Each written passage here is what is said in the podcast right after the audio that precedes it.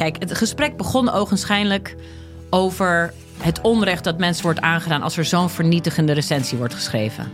En wat dat met mensen doet. Ja. Daar leek het gesprek over te gaan. Maar gaandeweg, en dat is dankzij goed redactiewerk van mijn redacteur destijds, blijkt dat die test niet deugt. Via podimo.nl slash gonzo luister je de eerste dertig dagen gratis naar Podimo. Podimo.nl slash gonzo. In de podcast Radio Romano met Noortje Veldhuizen. Met Marcel van Roosmalen. En met Groen of de Vries. Brengen we alle drie elke week een zogenaamde signalering mee. Wat heb jij nou weer bij? En aan het eind bepalen we wie de winnaar van de week is. Echt een angstcultuur. Lege huls die je er bent. Ja, dat gaat eigenlijk altijd onvriendelijk. Luister nu naar Radio Romano bij Podimo. Via podimo.nl slash Radio Romano luister je dertig dagen gratis. Hallo, vanaf de redactie van De Groene Amsterdammer is dit uw wekelijkse podcast. Ik ben Kees van der Bos.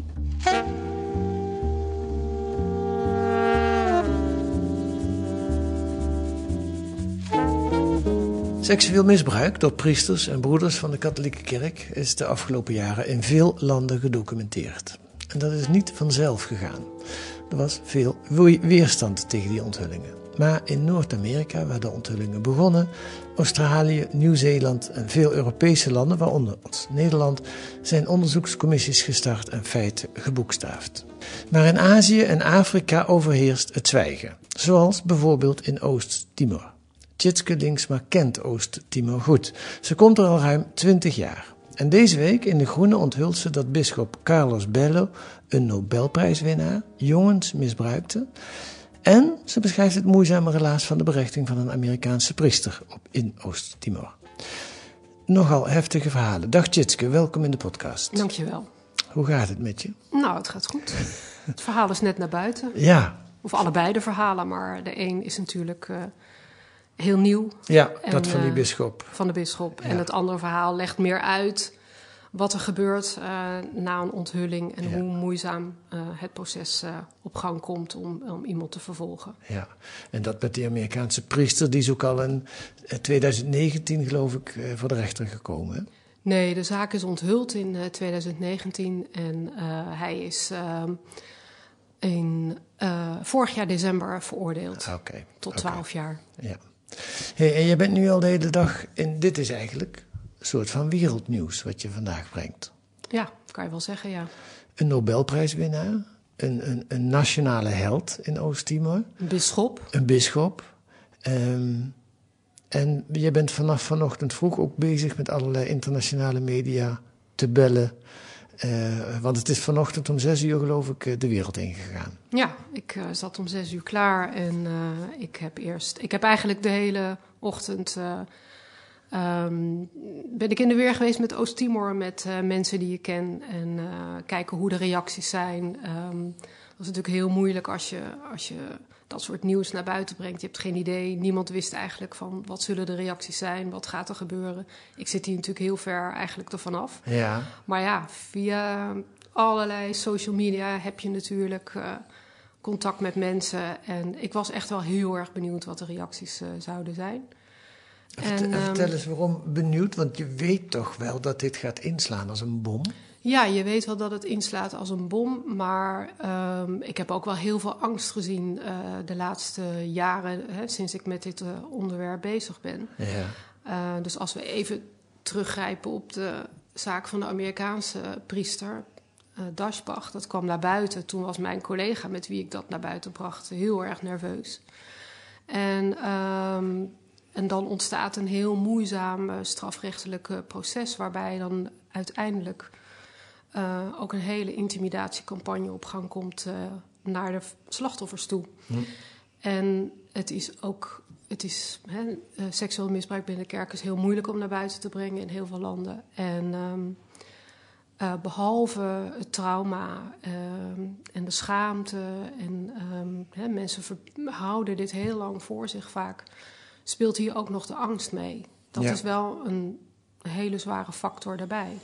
Ja, we hadden dus het persoonlijke leed en het trauma. En de angst is reëel in Oost-Timor. Dit roept tegenkrachten op. Nou, als je hè, die bij die Amerikaanse is gewoon heel goed uh, om te zien wat daar gebeurd is. Daar, daar zijn uh, slachtoffers uh, bedreigd, geïntimideerd. Ja. Een uh, vermeend slachtoffer is uh, geslagen. Um, uh, hun advocaat heeft doodsbedreigingen nota bene in de rechtbank gekregen van, uh, van de verdachte mm-hmm. op dat moment.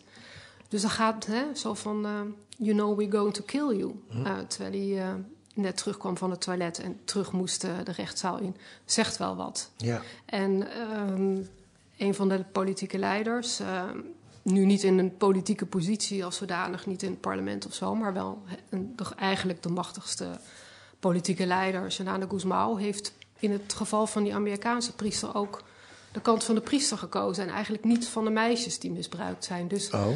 Dat, dus dat is allemaal, uh, dat legt een enorme druk op mensen. Ja.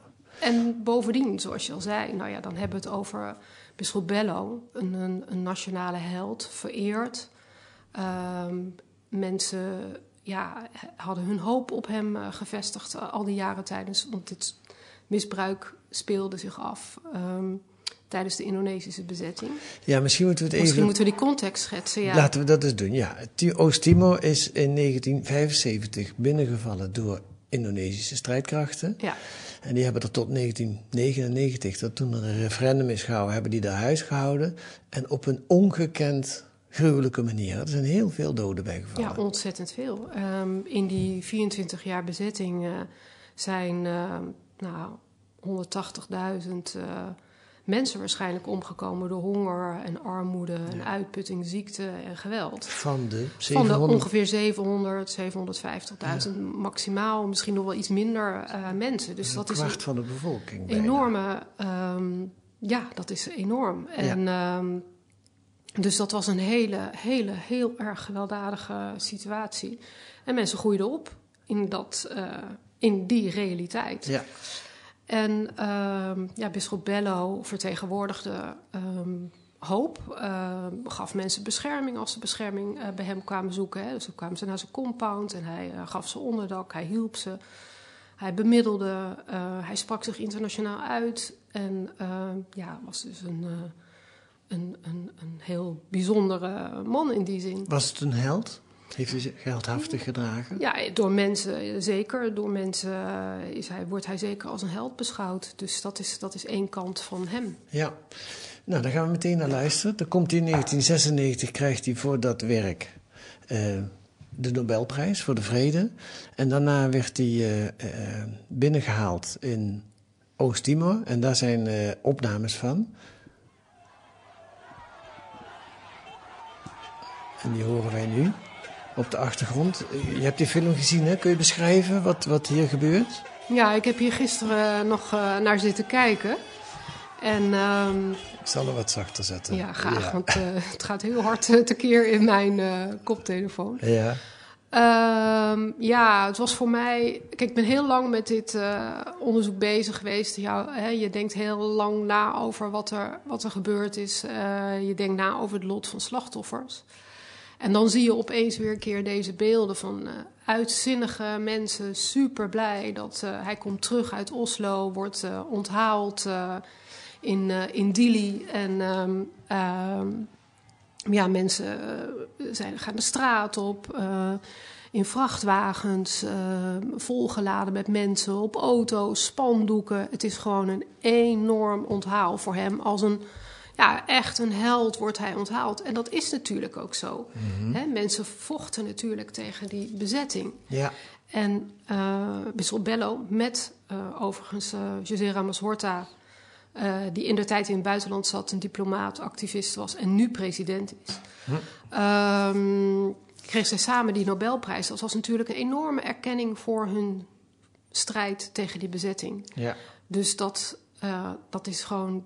bijna niet voor te stellen wat het betekent. Hè? Een heel een land wat zo afgesloten is geweest, heel lang, zo gewelddadig uh, ja. onderdrukt is. En dan word je erkend in wat jij wil.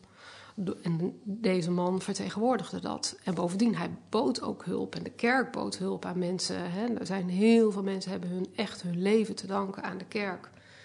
Dus dat, uh, dat, ja, dat, is, dat, is, dat is een enorm aanzien natuurlijk. En dan komt er nu naar buiten... wat al langer uh, circuleerde, maar daar gaan we straks nog over hebben, denk ik, in, in, in Oost-Timor zelf. En dan komt er nu heel gedetailleerd naar buiten dat hij in diezelfde jaren jongetjes bij hem in bed liet komen, uh, gebruik maakte van die machtige positie om ze te misbruiken. Ja, dat is, um, dat is natuurlijk heel erg tragisch. Hè? Dat is op alle niveaus tragisch. Iemand schreef me ook net van... Uh, zo verdrietig was om dit te lezen. Um, en dat was iemand die het eigenlijk wel wist. Maar dan nog, als je het dan in de details leest, is het een heel schokkend verhaal. Um, en ja, hij, uh, hij misbruikte jongens. Ja, ja. Ik denk ook die machtspositie heeft hem daar natuurlijk bij geholpen. Het is natuurlijk heel vaak de macht uh, van iemand tegenover een kind.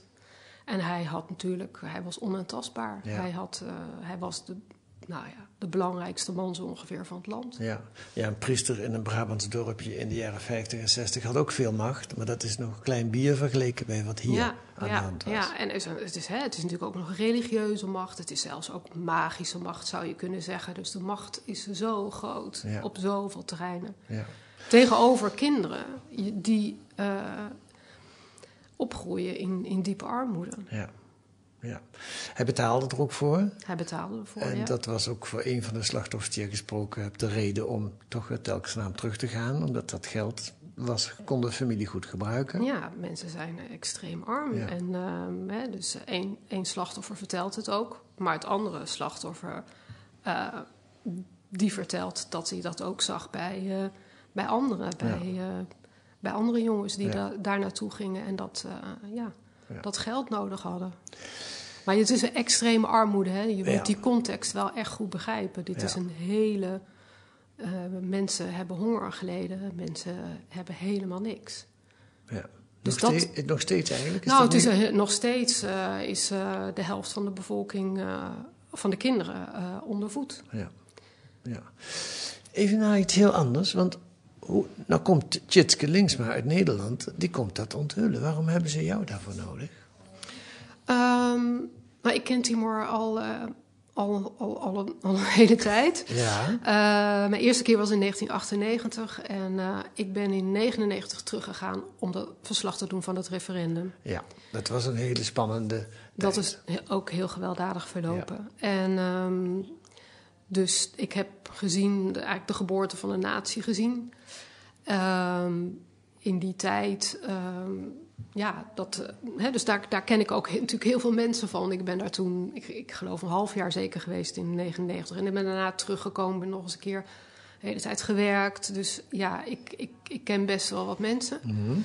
En, uh, maar toen was ik er de hele tijd niet... Oh ja, in tweeduizend twee um, verteld... een Timorese man tegen mij.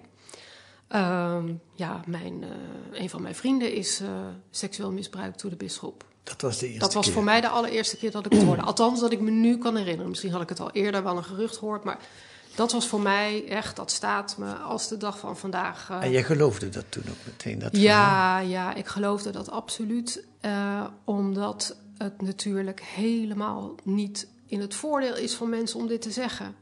Mensen hebben hier geen enkel voordeel bij. Het is hun held. Uh, de, de man die zij op, op, op handen dragen. Die hun heeft geleid naar de onafhankelijkheid. Waar ze zich zo voor ingezet hebben. Hm. Dus er, ik had helemaal geen twijfel. Bovendien, um, ik denk terugdenkend. Want ja, dat is toch alweer een tijdje geleden. Um, denk ik dat het samenviel met uh, de eerste grote onthulling in Amerika. Ja, dat klopt. tweeduizend twee. Het was begin in januari, volgens mij. Ja, de Boston Globe. Boston Globe die, de, ja. Later de film Spotlighten, tweeduizend vijftien. Ja. Ze hebben de, de, weet je, die grote prijs ook hier. De, nou, ik ben even kwijt. Hebben ze ervoor gekregen. Amerika, Pulitzer Prize hebben ze ervoor gekregen. Hele ja. goede film. Ja. Ook. Maar toen kwam, daar, in die film zie je ook de weerstand, ook in Boston, om dit verhaal boven tafel te krijgen. Dat maakt de film ook zo spannend. Zeker. En dat is ook weer, dat moeten we maar blijven zeggen, weer nog veel... Ja, uh, Belo was nog veel machtiger dan de klerus die in die film in Boston uh, speelt. Um, maar goed, dus ik... ik uh, maar je hoorde het dus al in tweeduizend twee? Ik hoorde het in tweeduizend twee en toen was ik echt niet in de positie om, uh, om er iets... Uh, aan te, ik had gewoon een baan, dus ik, ik was helemaal niet uh, in je staat was geen journalist om daar... op dat moment? Nee, nee, nee. nee. Dus ik, uh, en ik denk dat het toen... Maar het is me wel altijd bijgebleven natuurlijk. Dit is een mededeling die je nooit meer vergeet. En, um, en ik ben toen weer weggegaan. Ik ben weer terug naar, ik, naar Timor. Ik ben een beetje heen en weer gegaan. En toen was ik een hele tijd niet op Timor. En um, ik was op de Molukken geweest en toen Australië. En toen dacht ik, nou, ik ben nu in de buurt van Oost-Timor. Ik ga eens langs. Dus dat was januari twintig negentien. En um, gewoon, ik was... kijken van hoe staat het ervoor. Ik had helemaal niet de bedoeling om iets te schrijven of, uh, of zoiets. Maar ik wilde gewoon mensen ontmoeten, kijken van hoe is het met iedereen. Inmiddels was je wel journaliste. Ja, ik was ook voor die tijd journalist voor... Uh, ik had toen in, in Timor in tweeduizend twee even een uitstapje naar een andere baan. Oké. Okay. Maar dat heeft uh, een paar maanden geduurd. Ja. En... Um, uh, Dus toen was ik daar in uh, januari twintig negentien. En toen kwam iemand naar me toe en die zegt... ja, we hebben hier een zaak van een priester. En jij bent hier nu. Zou je daarin willen duiken? Nou, en toen... Ik had geen aanmoediging nodig. Want dat verhaal over Belo zat in mijn hoofd. En ik dacht, ja, als ik dit verzoek krijg, ga ik het doen. En toen ben ik, uh, heb ik contact gezocht met mijn uh, collega, uh, vriend... José Belo, toevallig ook achternaam Belo. Ja. En uh, José, onderzoeks... onderzoeksjournalist, de beste ja. onderzoeks, onderzoeksjournalist van, uh, van Oost-Timor. Ja. En uh, samen zijn wij dit uh, gaan, uh, de zaak gaan uitzoeken van de priester toen in twintig negentien. Mm-hmm. En toen kwamen we erachter dat het uh, Richard Daschbach was. Want we wisten helemaal niks eigenlijk. We hadden helemaal heel weinig. Maar goed, we kwamen daarachter. En uiteindelijk hebben we die zaak onthuld. Dus dat was eigenlijk de eerste... Uh, zaak in Oost-Timor waarbij uh, ja, misbruik door een priester uh, naar buiten kwam. Mm-hmm. In de media. twintig negentien. twintig negentien, ja. En toen dacht ik natuurlijk, oké, okay, deze hebben we naar buiten gebracht. Ik heb ook daarna nog uh, allemaal verhalen geschreven. Laten we eens kijken of, uh, of we die andere zaak ook naar buiten kunnen brengen. En toen en, ben je serieus... Uh, maar dat heb ik op mijn eentje gedaan. Daar heeft hij verder niks mee te maken. En uh, omdat dat gewoon... Uh, ja, dus dat heb ik stap voor stap voor stap voor stap voor stap. Van de, ja, zo is dat gegaan. En jij zegt, hij, die collega heeft daar niks mee te maken. Nee. En dat heeft er ook mee te maken, denk ik dan... dat jij dat veiliger kunt doen... omdat jij een Nederlandse bent en ja. buitenstaander Oost-Timor. Dus je, je bent minder onderhevig aan de tegenkrachten die daar loskomen. Ja, ja, ja. Dus... Uh, Ja. Kijk, het interessante is natuurlijk, hoe komt het dat jij dit allemaal doet? Dat is toch heel bijzonder? Ja, het vloeit ook wel echt voort uit die uh, zaak uh, tegen die Amerikaanse priester. En, uh, en dan raak je wel... He, je, je hebt dan één zaak onthuld. Ja. Dus je weet wel wat er speelt. Ja. Um, en dan kun je, denk je van, nou, dat, dat ga ik proberen. Ja. Je hebt dus dat, dat onderzoek naar die, uh, of dat verhaal van die Amerikaanse priester... dat staat ook deze week beschreven in De Groene. Ja, ja. Uh, en dan nu het verhaal van uh, de bisschop. Um, goed, in tweeduizend twee, toen jij het ook voor het eerst hoorde... is er ook iets anders gebeurd, of tweeduizend drie, daar ben ik even vanaf. Hij is toen overgeplaatst vanuit Oost-Timor. Nou, naar... Hij is, um, is ik hoorde uh, begin tweeduizend twee... En uh, opeens in november tweeduizend twee treedt hij af. Ja. En de paus ontheft hem ook van zijn functies. En een maand later uh, vertrekt hij naar Portugal voor, voor herstel. Hè? Hij, is, heeft, ja. uh, hij is uitgeput. Dat was de officiële reden. Fysieke klachten. Ja, ja, dat is misschien ook waar. Ja. Deels. Ja. En ik weet niet wat er in tweeduizend twee is gebeurd. Ik heb geen idee. En, um, of ik heb geen idee, je kunt vermoedens hebben, maar ik, ik weet nee, het niet. Nee. En werd er algemeen wel toen gedacht van, hé, hey, wat raar? Of wat, ja, wat... dat vond iedereen natuurlijk heel raar. Hij werd ook in die tijd genoemd als, als mogelijke presidentskandidaat. Mensen wilden dat ook heel graag. Dus ja, m, ja dit was wel heel, heel erg merkwaardig. Hè? Ja. Hij, hij, de man die zich zo lang had ingezet voor Oost-Timor, die daar ook de Nobelprijs voor gekregen had, die vertrok... En kwam eigenlijk nooit meer terug. Hij is nooit meer in Timor gaan wonen. Hij kwam alleen nee. nog maar over voor bezoek. En um, hij heeft een interview gegeven um, met een, uh, een uh, katholieke nieuwsdienst. Waarin hij dus een paar jaar later vertelde dat hij um, uh, in tweeduizend vier naar Maputo gaat, naar Mozambique. En daar mm-hmm. wordt hij, naar zijn eigen zeggen, assistent-priester. Dus je wordt van een Nobelprijswinnaar, bisschop, opeens assistent-priester. Hij zegt ook van, nou, ik ben van, van hoog naar laag uh, gegaan. Ja. Um, raar. Raar. En uh, nou ja, uiteindelijk is hij wel weer teruggekomen naar Portugal. Heeft volgens mij vooral in Portugal gewoond. Um, en daar zit hij nog steeds. Uh, dus hij kwam alleen over voor bezoek. Hij is nog wel eens terug geweest in Oost-Timor. Voor bezoek, voor bezoek, ja. ja, ja. Maar, dus... no- maar nooit meer als de grote bisschop. De, de, werd hij dan ook, weet je dat, werd hij dan ook wel onthaald als hij dan op bezoek kwam? Of gebeurde dat een beetje? Ja, volgens mij... Ik heb wel eens foto's gezien dat hij dan vertrok weer van het vliegveld. Maar het ja. was niet zo dat daar dan een uitzinnige menigte staat om uh, uit te zwaaien. Althans, dat niet wat ik op die foto's zag. Nee. Dus hij kwam en hij, hij ging weer. Ja.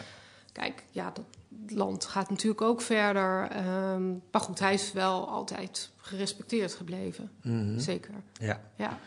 Waardoor het nieuws over hem wat nu naar buiten komt toch nog steeds geweldig hard aankomt. Ja, zelfs hè, zo, iemand die, uh, die het eigenlijk wel wist, die ja, ook schrijft van dat, uh, dat hij gewoon heel erg verdrietig is om dit te lezen. En ja. dat er een grote schok is, omdat je kunt het wel weten dat het gebeurt, maar je weet niet hoe het gebeurt. Nee.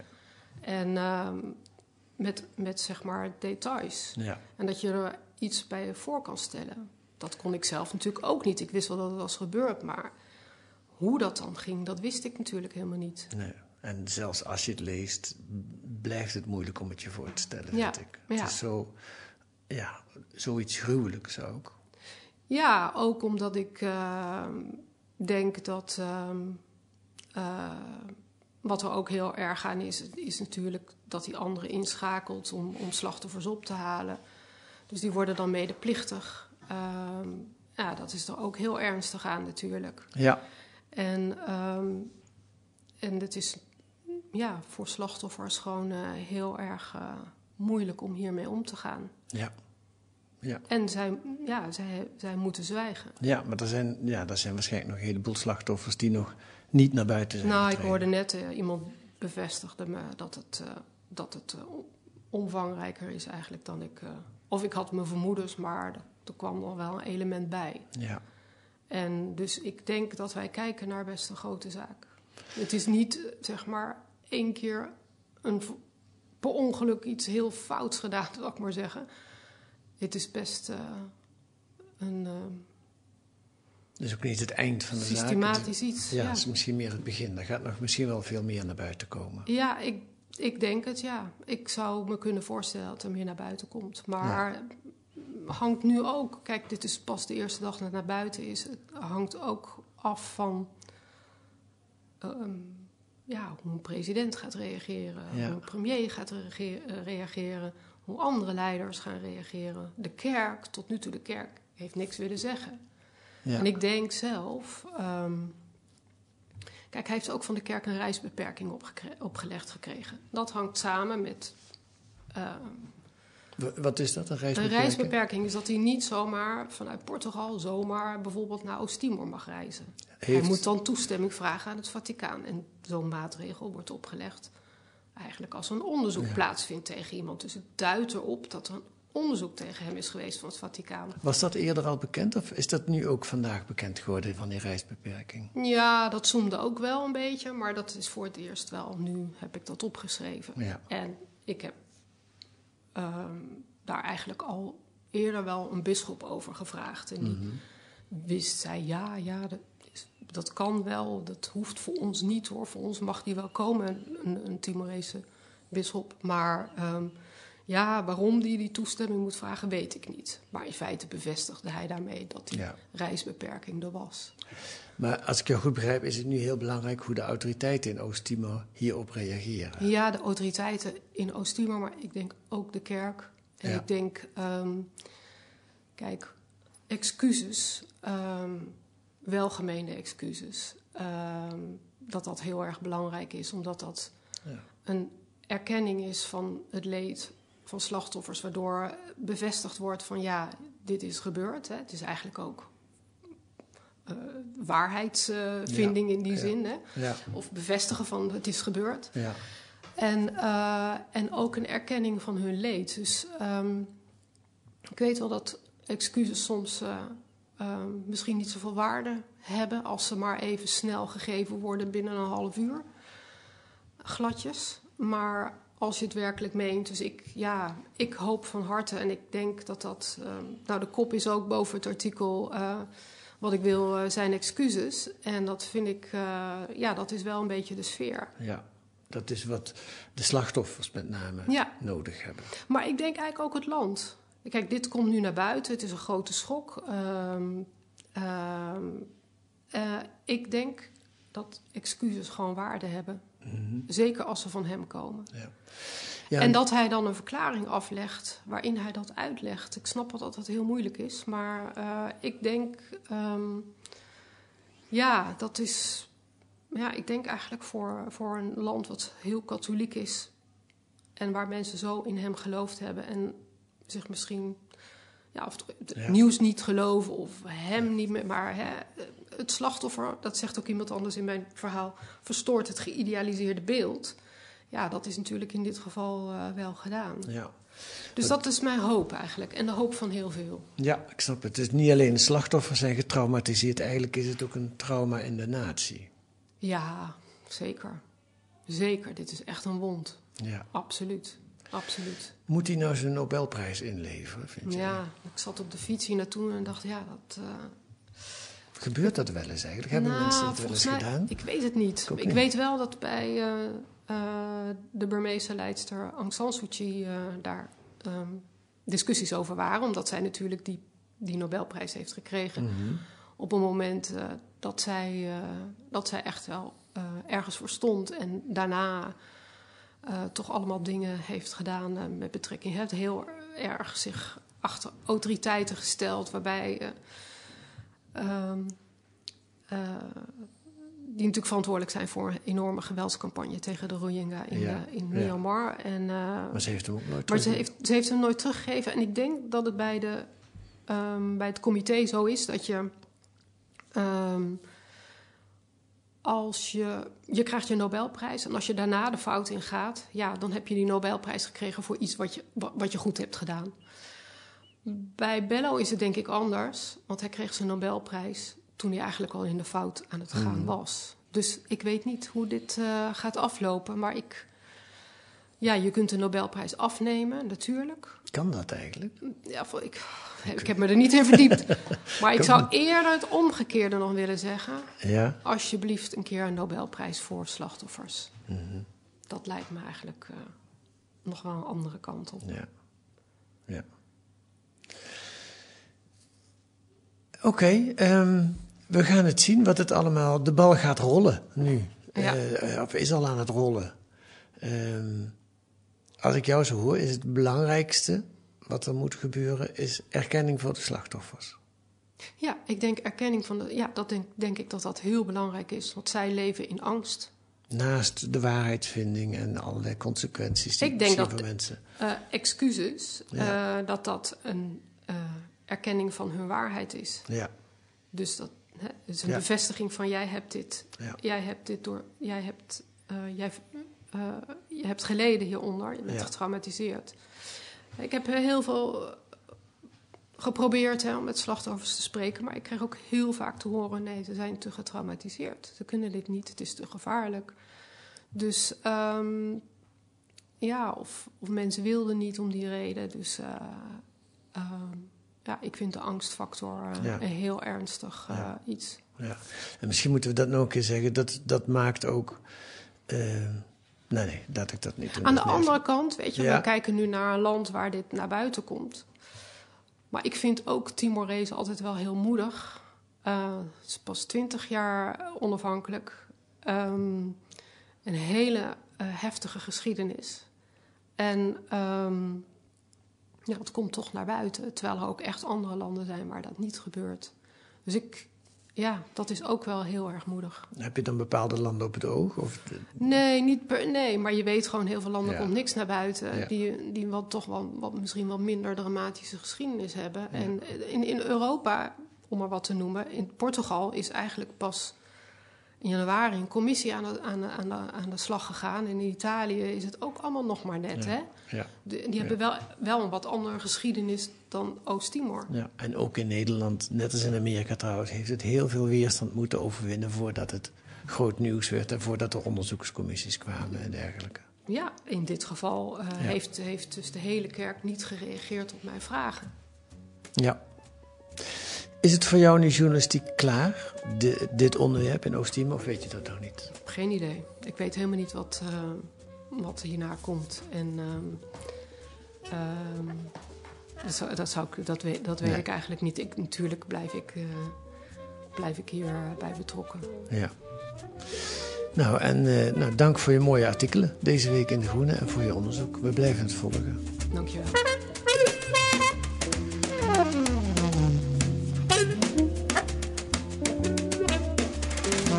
Tjitske Linksma was dat, deze week te lezen in De Groene. Wat staat er nog meer in De Groene? Een reportage over de stille insectenapocalyps. Ook wereldnieuws eigenlijk, die zich op dit moment wereldwijd voltrekt. Toch is er nog een sprankje hoop, zo blijkt. Als we nu stoppen met chemische gewasbeschermingsmiddelen en bijvoorbeeld eikenbomen herplanten, dan is dit onheil nog af te wenden. Maar daar moeten we nu wel ingrijpen. En een onderzoek naar een verborgen vastgoedmarkt. Via online crowdfunding site investeren veelal jonge mensen, die snel rijk willen worden, in panden die op de plaatjes er een stuk beter uitzien dan in het echt. En dat loopt dus lang niet altijd goed af. Lees dat deze week in De Groene. Dat kunt u lezen met een abonnement of een proefabonnement. Ga dan naar groene punt n l. Daar staat hoe u tien weken De Groene kunt krijgen voor vijftien euro. U kunt reageren op wat u hoort in deze podcast via de mail. Stuur dan een mail naar podcast punt groene punt n l. Volgende week zijn we er weer. Dan zit Stefan Sanders hier als uw gastheer met een auteur van het artikel in De Groene van die week. En deze week werd die gemaakt door Merve Usdemier en mij, Kees van der Bos. En de muziek is de tune voor en van Paul van Kemenaar.